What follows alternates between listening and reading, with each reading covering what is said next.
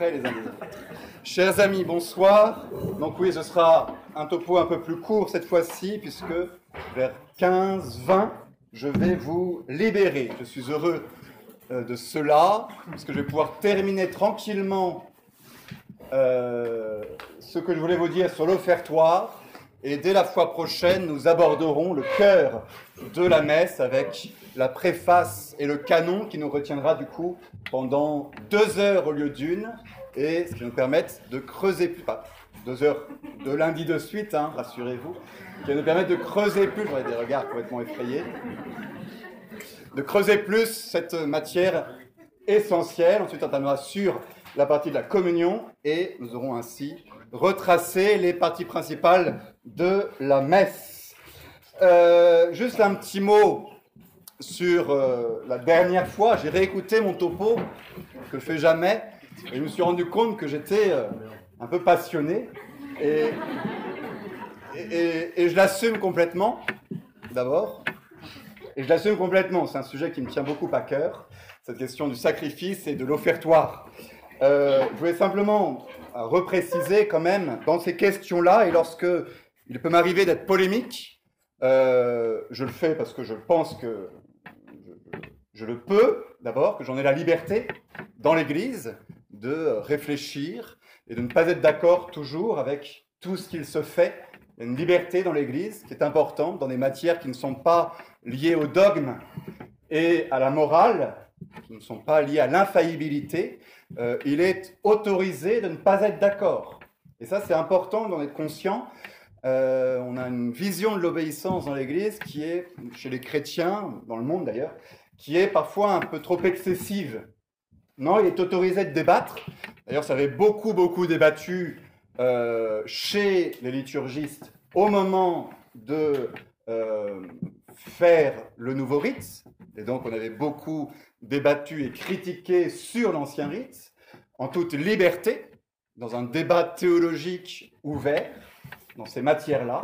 Et nous sommes tout à fait autorisés à continuer à réfléchir sur ces, choses-là en toute euh, gentillesse et en toute euh, charité euh, si on pense avoir des arguments qui sont importants, convaincants, éclairants. Voilà. Donc là, c'est sûr que ce que je vous dis, bah, ça, dépend un peu de la force de mes arguments, de, ma réflexion personnelle, la réflexion de, des théologiens que, j'invite dans, ces débats-là. Donc, faut pas, c'est pas parce que c'est polémique que tout de suite il faut euh, dire là, ça va pas. Vous voyez Une scène polémique dans l'Église, elle est, elle est bonne, et c'est d'ailleurs parfois par une scène polémique qu'on peut faire avancer des choses euh, en montrant que bah, là, il faudrait améliorer ça, changer ça, changer ça. C'est comme ça que ça fonctionne aussi dans l'Église comme euh, institution divine, mais aussi humaine. dans un concile, par exemple, bah, ça débat, hein, ça, ça, ça, y va. Chacun apporte ses arguments et on réfléchit en toute objectivité. C'est ça le mot-clé, c'est l'objectivité. Parce que il est bien évident que quand on va euh, critiquer ou porter un jugement sur euh, euh, des, des, pratiques de la liturgie, tout de suite, on risque fort de déraper sur le subjectif et sur la pratique que les gens ont. Et ce que je, pense n'avoir pas fait, mais ce qui pourrait sembler être le cas, de juger euh, votre pratique personnelle et la façon dont vous faites les choses, ou dont mon interlocuteur fait les choses. Et on tombe de l'objectif au subjectif. Et là, tout de suite, bah, le débat est plus difficile parce qu'on a l'impression de, euh, de, de, dire que l'autre fait mal et euh, qu'il est en train de se damner ou euh, de perdre la foi et tout ça. Et c'est là que moi, je fais vraiment une bonne distinction qui me semble importante entre la réflexion objective sur le rite et euh, la foi des gens et l'amour que les gens ont pour l'Eucharistie et leur dévotion personnelle. Je ne me permettrai jamais de juger ou de, de penser qu'un tradit est plus saint qu'un non tradit, par exemple, pour dire les choses clairement. Euh, non. D'accord? En, en, fréquentant notamment, moi, dans mon, ministère, euh, toutes sortes de personnes, et toutes sortes de milieux, je me rends compte à quel point il est important de faire ce genre de distinction lorsque on parle des questions liturgiques. mais ma position liturgique et la position de la fraternité ou de la tradition en liturgie est une, euh, une critique de certains points de la messe en français, notamment l'offertoire que j'ai bien développé la dernière fois. Mais ce qu'on critique, c'est le rite lui-même, le texte. On va dire, il nous semble que ce texte-là n'atteint pas, aussi bien que la forme extraordinaire, l'objectif du texte. Quel est l'objectif d'un rite? L'objectif d'un rite, le but d'un rite, c'est euh, de manifester quelque chose, de montrer mieux à des fidèles le mystère caché de la messe, en l'occurrence. Et donc c'est à ce niveau-là, de la capacité d'un rite à exprimer extérieurement certaines choses, que se situe mon débat et mon questionnement sur la question de l'offertoire notamment. Euh, et non pas sur euh, les fidèles eux-mêmes qui saisissent ou non ces réalités. Si vous allez à catessence ou que vous avez eu un bon catéchisme, vous êtes tous persuadés et vous savez tous très bien que vous devez offrir votre offrande à la messe au moment de l'offertoire. Et vous allez le faire. Et c'est très bien. Et vous allez le faire peut-être bien mieux que moi ou que n'importe qui. Donc là-dessus, la question ne se pose même pas, si vous voulez. Ma question est objective sur la capacité d'un rite en général à exprimer certaines attitudes pour le fidèle. Et je crois là que c'est un fait.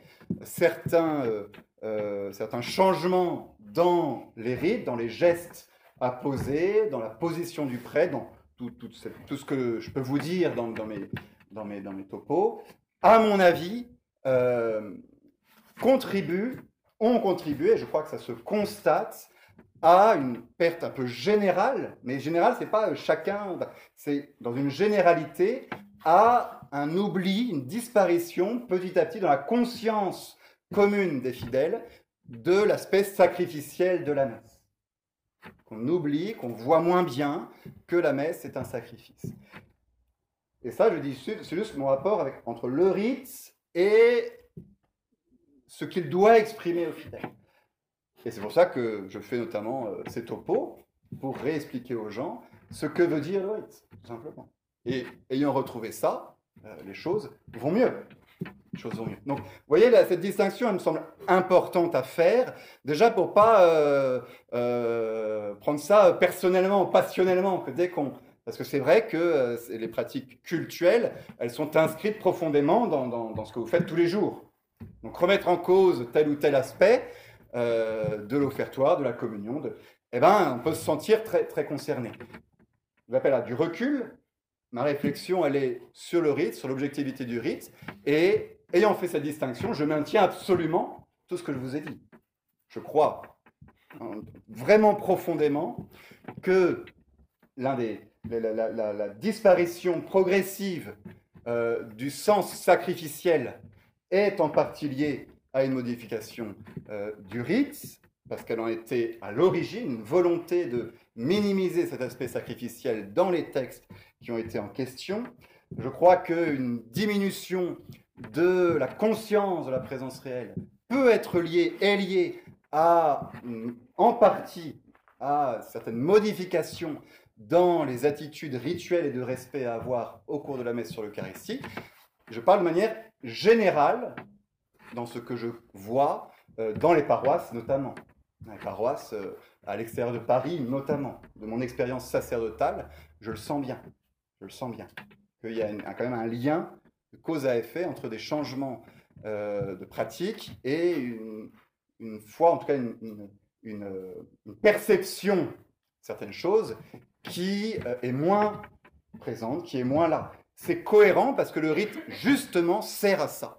Le rite sert à porter la foi d'un fidèle. Et quand il voit quelque chose, il se dit Ah oui, c'est vrai, c'est ça.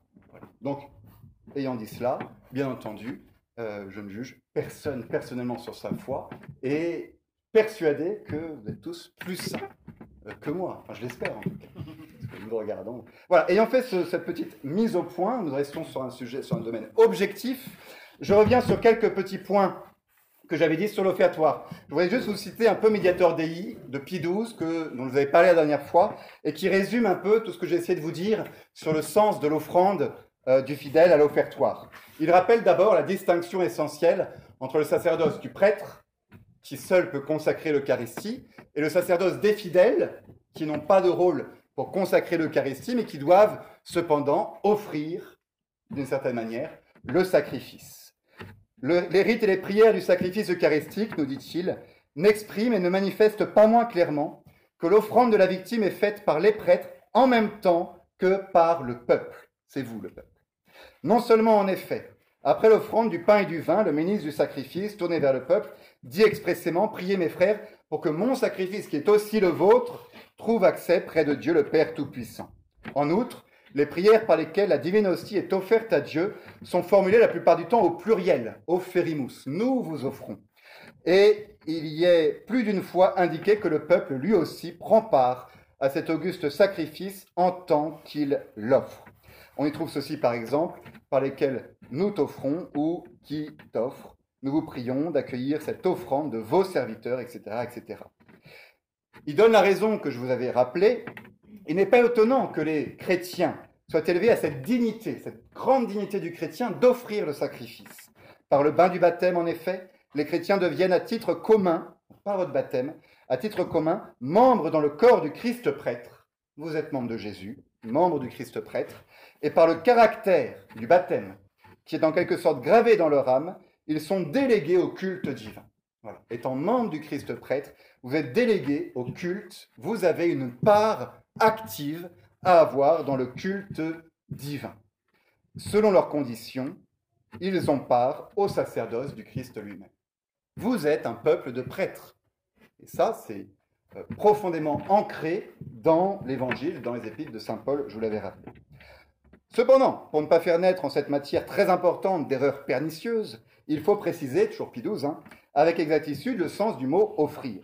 L'immolation non sanglante par le moyen de laquelle, après les paroles la consécration, le Christ est rendu présent sur l'autel, par une immolation non sanglante. Cette immolation non sanglante est accomplie par le seul prêtre, en tant qu'il représente la personne du Christ, non en tant qu'il représente la personne des fidèles. J'insiste un peu lourdement là-dessus parce que l'une des théories euh, qui a vu le jour et qui continue encore aujourd'hui, c'est justement de, au nom de ce double sacerdoce, de mélanger un peu tout ça et d'imaginer que euh, euh, que l'ordination sacerdotale n'est pas absolument nécessaire pour consacrer l'Eucharistie, pour offrir le sacrifice. C'était la thèse protestante, d'accord, où euh, une personne prise parmi le peuple peut offrir. alors, il n'y a plus de sacrifice dans, le, protestantisme, à la messe, mais il y a une Eucharistie présidée par quelqu'un qui n'est pas prêtre, qui n'a pas reçu de pouvoir sacerdotal. Un mélange entre, au nom du sacerdoce commun des fidèles avec des théories qui diraient que dans les premiers temps de l'Église, il n'y avait pas de prêtre, c'était un représentant de la communauté qui offrait la messe. Ces théories-là ont, eu beaucoup de, euh, ont été euh, démontées historiquement maintenant. On voit que dès les premiers temps du christianisme, le sacerdoce ministériel existait, mais elles sont toujours un peu là dans une, une confusion plus ou moins latente entre les fidèles et le prêtre. Euh, vous avez compris l'équilibre. Vous n'êtes pas prêtre ministériel, vous ne pouvez pas consacrer. Vous avez une participation au sacerdoce du Christ d'une manière différente. Donc, immolé par la consécration, vous ne pouvez pas le faire parce que vous n'avez pas le caractère sacerdotal de l'ordination. Euh, mais par le fait que le prêtre pose la divine victime sur l'autel, il la présente à Dieu en tant qu'offrande. On offre Christ à Dieu. Euh, pour la gloire de la Sainte Trinité et pour le bien de toute l'Église. Et cette oblation, les chrétiens y prennent part à leur manière et d'une double façon. Non seulement parce qu'ils offrent le sacrifice par les mains du prêtre, premier aspect, le prêtre vous représente, une, offrande passive si vous voulez, euh, qu'on retient souvent, mais aussi, et ça on, on le dit moins, parce qu'il l'offre avec lui. Vous offrez Jésus euh, présent sur l'autel en oblation à son Père. Et cette participation fait que l'offrande du peuple se rattache au culte liturgique lui-même. Que les fidèles considèrent donc, c'est important, à quelle dignité le bain sacré du baptême les a élevés. Sans le baptême, vous ne pouvez pas faire ça. Vous ne pouvez pas participer au sacrifice du Christ.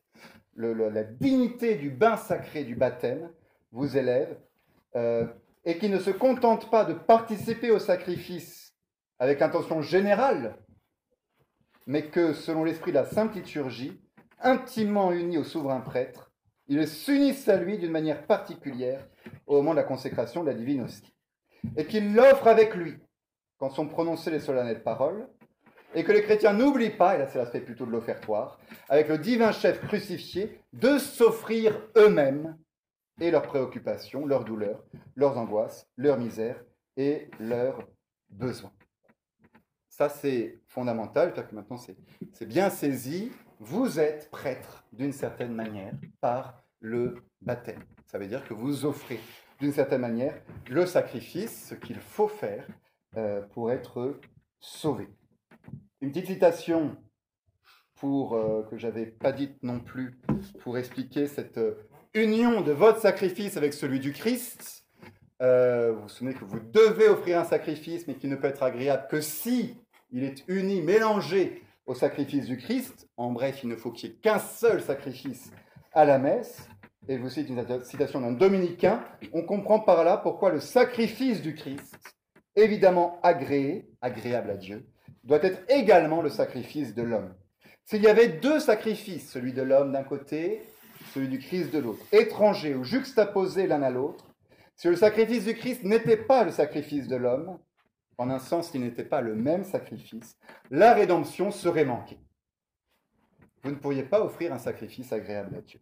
Elle ne permettrait pas à l'homme de retrouver ce qu'il y a de plus primitif dans son existence, à savoir la possibilité d'offrir au Créateur et au type de créature raisonnable un sacrifice qui procède de nous, un sacrifice qui vient de moi, mais qui soit agréable à Dieu. Le seul sacrifice agréable c'est celui du Christ. Donc il faut d'une certaine manière que le sacrifice du Christ vienne de moi. Donc je l'offre, ce sacrifice du Christ. Voilà la question de, de l'unité. Voilà pour la théologie euh, de l'offertoire. Maintenant, quelques petits points par-ci par-là, le temps qui nous reste, sur euh, certains rites de l'offertoire. Je voulais apporter un calice et les différents objets, j'ai pas pu. Euh, dans les linges, dans, le matériel que le prêtre utilise, les objets que le prêtre utilise pour la messe, vous avez le plus ancien des linges sacrés qu'on appelle le corporal. Le corporal est un, tissu euh, qu'on plie en, neuf, là j'en ai un, euh, qui se plie d'une manière particulière parce que c'est lui qui sert, je ne peux pas vous montrer parce que je ne peux pas le soulever en fait. Euh, sinon les parcelles tombent. Un corporal est un tissu, un carré, grand carré, qu'on plie en neuf, toujours vers l'intérieur, pour que les parcelles d'hostie qui seraient dessus tombent à l'intérieur et ne tombent pas à l'extérieur. C'est le tissu le plus ancien. dès les débuts du christianisme, on avait les nappes sur l'autel, et ensuite on mettait un grand tissu en lin qui recouvrait tout l'autel au moment du saint sacrifice, et sur lequel on déposait l'hostie consacrée. C'est pour ça qu'on l'appelle le corporal, parce qu'il sert à contenir le corps du Christ. C'est un tissu en lin parce qu'il évoque anciennement un linceul, le linceul qui sert à ensevelir euh, les corps. Et donc autrefois, c'était un grand, grand tissu qui non seulement se mettait sur l'autel, mais qui ensuite recouvrait les oblations pour couvrir complètement euh, le pain et le vin.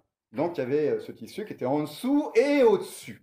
Et petit à petit, cette pratique va un peu changer et on va couper le tissu en deux, ne laissant le corporal que donc, sur l'autel, juste à l'endroit du sacrifice, donc euh, un, carré de 70-80 cm de côté. On met le calice dessus et au-dessus du calice, la pâle qui est en fait, euh, qui avant ne faisait qu'avec le corporal.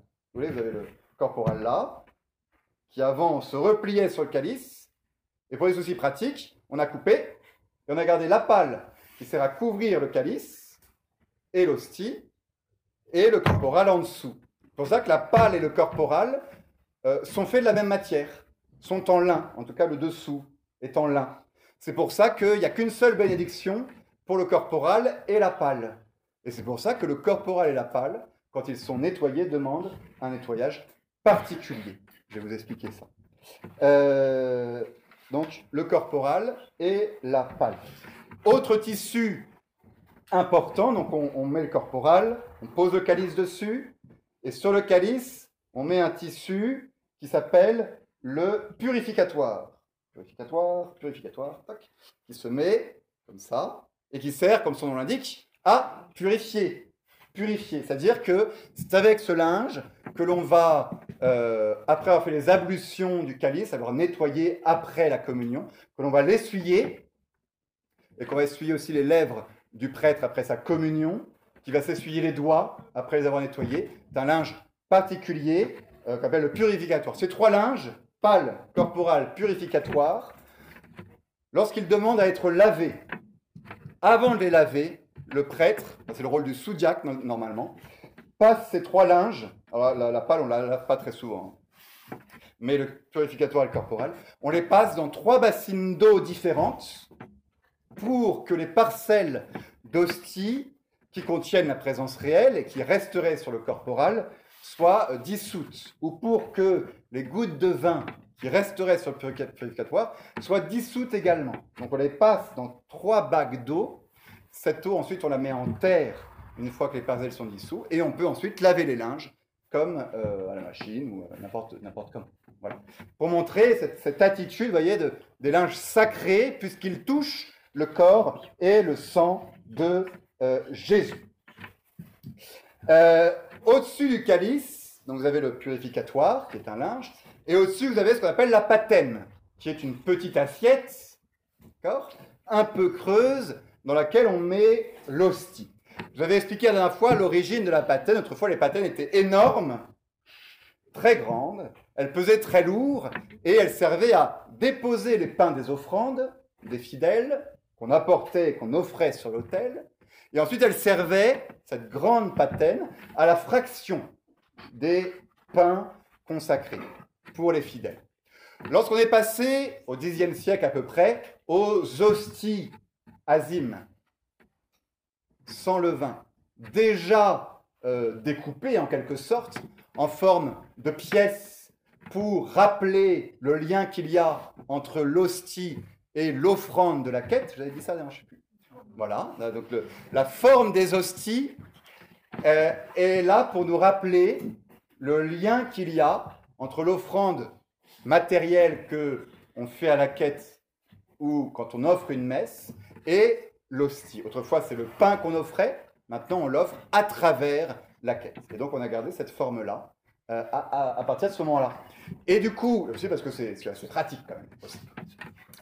Et du coup, il n'y a plus besoin de grandes, grandes patènes pour apporter les offrandes, pour découper euh, les pains. Et donc, la patène va se réduire progressivement jusqu'à devenir une petite, petite assiette euh, qu'on met au-dessus du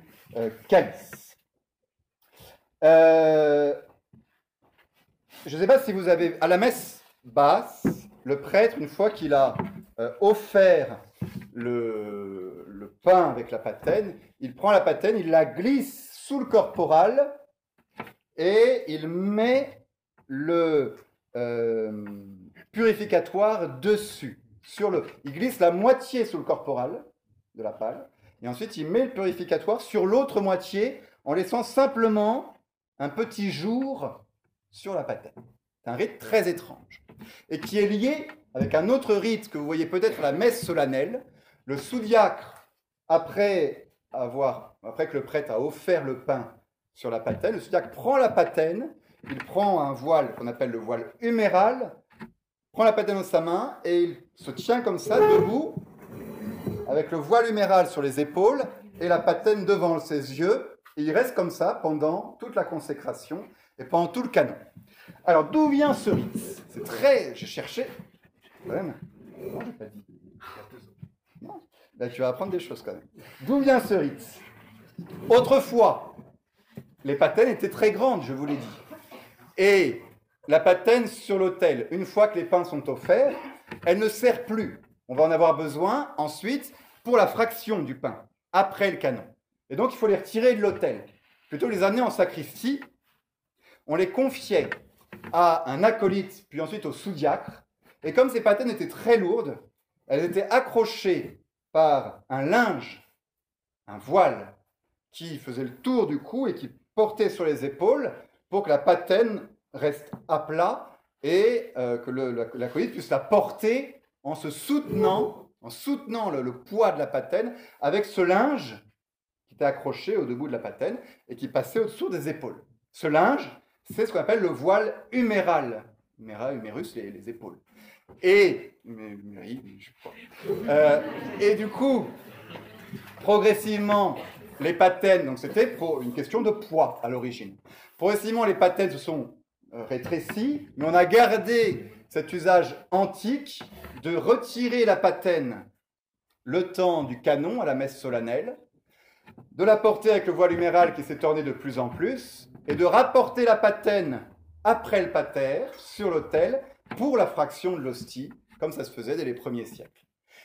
Et de là sont venus de nouveaux symboles pour manifester euh, ça, et dès le IIIe siècle ou IVe siècle, Innocent III, non pardon, c'est un peu plus tard quand même, euh, des, symboles sont apparus.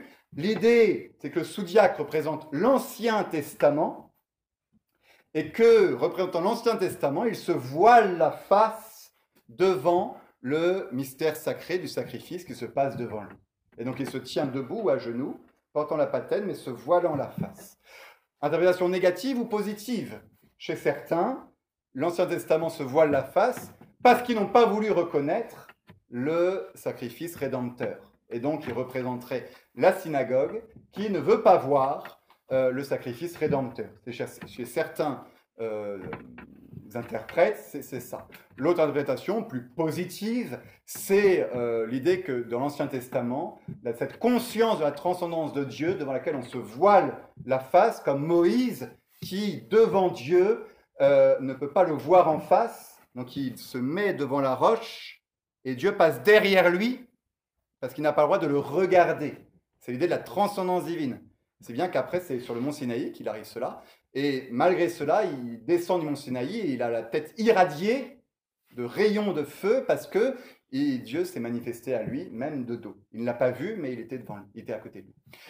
Donc, ce symbole de, de qui se voile la face, c'est aussi ça, cette conscience, la transcendance de l'hostie, que je ne peux pas regarder et qui, manifeste l'attitude d'adoration des fidèles. Donc ça, c'est la messe solennelle. Et à la messe basse, à la messe basse, on reproduit ce rituel euh, en petit, en cachant la patène sous le purificateur corporal et en la cachant par le purificatoire. On laisse une fente, nous dit Durand de Minde, parce que dans l'idée où l'Ancien Testament n'a pas voulu reconnaître le Christ, eh bien, il y a quand même une petite partie qui l'a reconnu.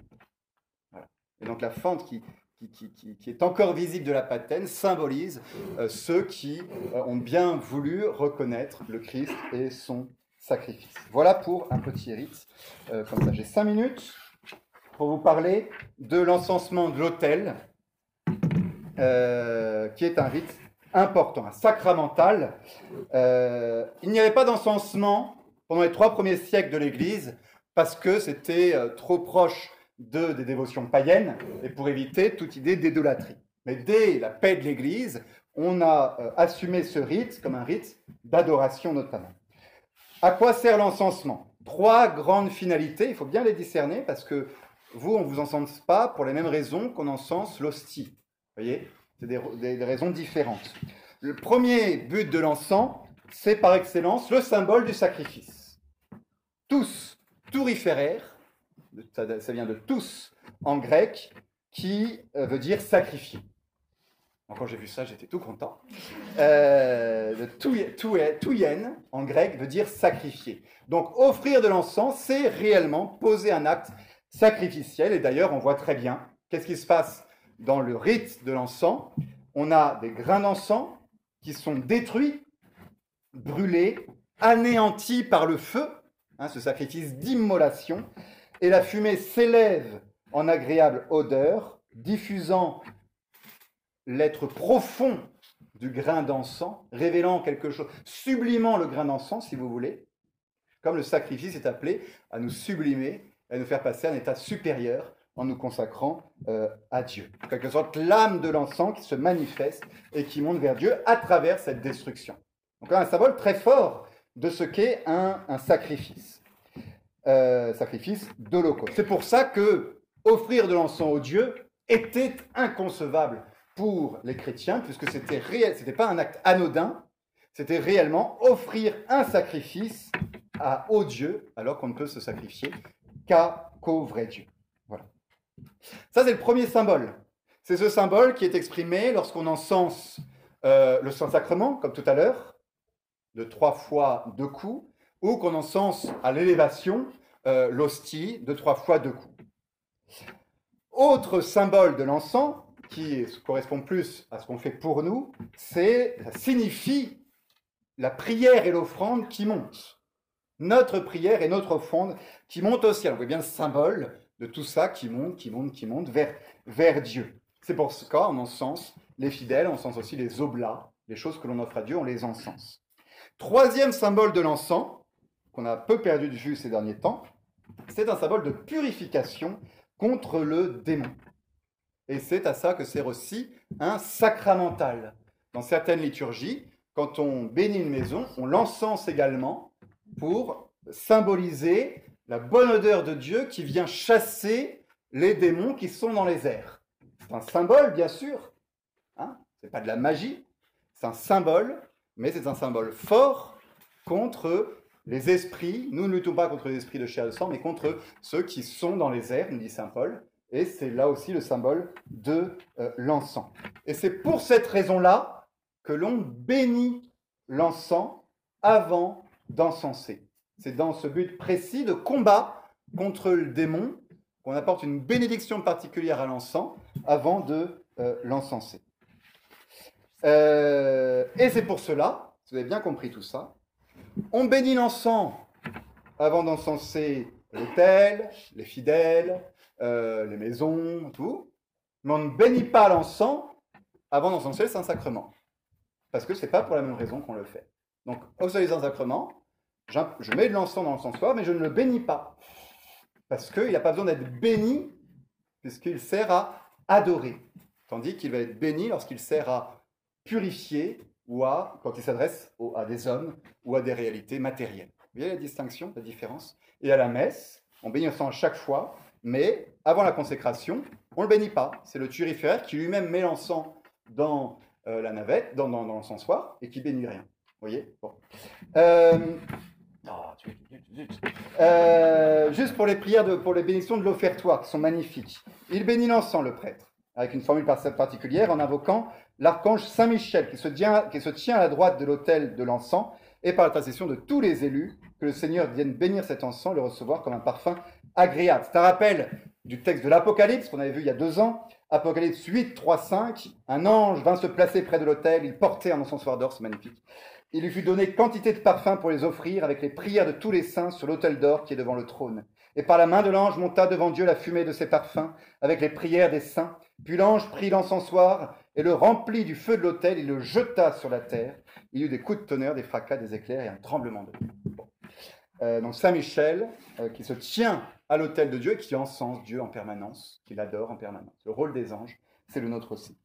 On encense à l'offertoire les oblats, les offrandes, le pain et le vin, avec cette formule que cet encens béni par vous monte vers vous et que descende sur nous votre miséricorde.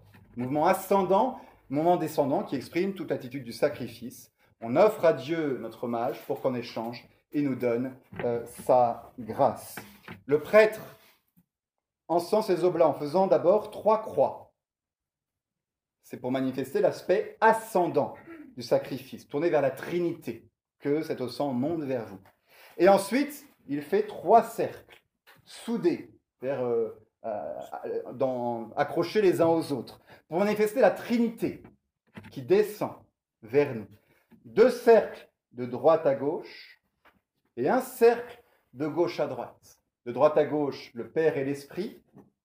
De gauche à droite, le Christ, le seul qui se soit incarné.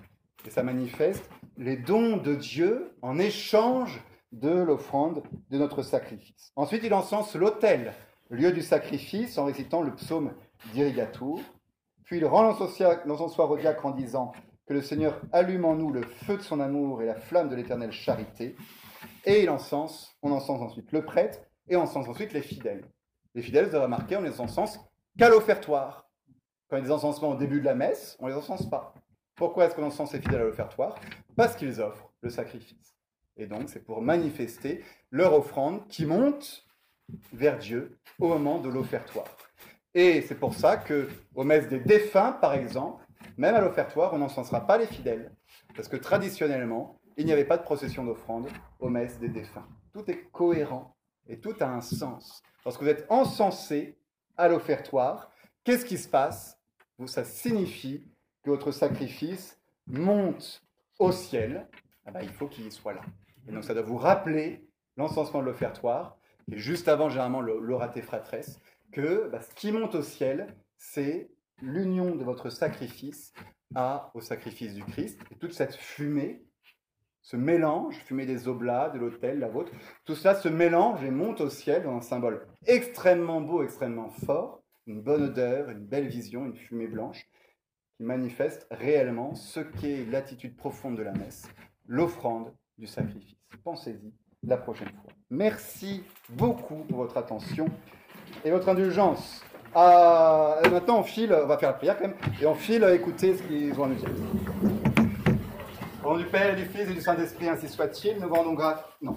Gloire soit au Père, au Fils et au Saint-Esprit, comme il était au commencement, maintenant et toujours, et pour les siècles des siècles, ainsi soit-il. Père, Fils, Saint-Esprit, ainsi soit-il.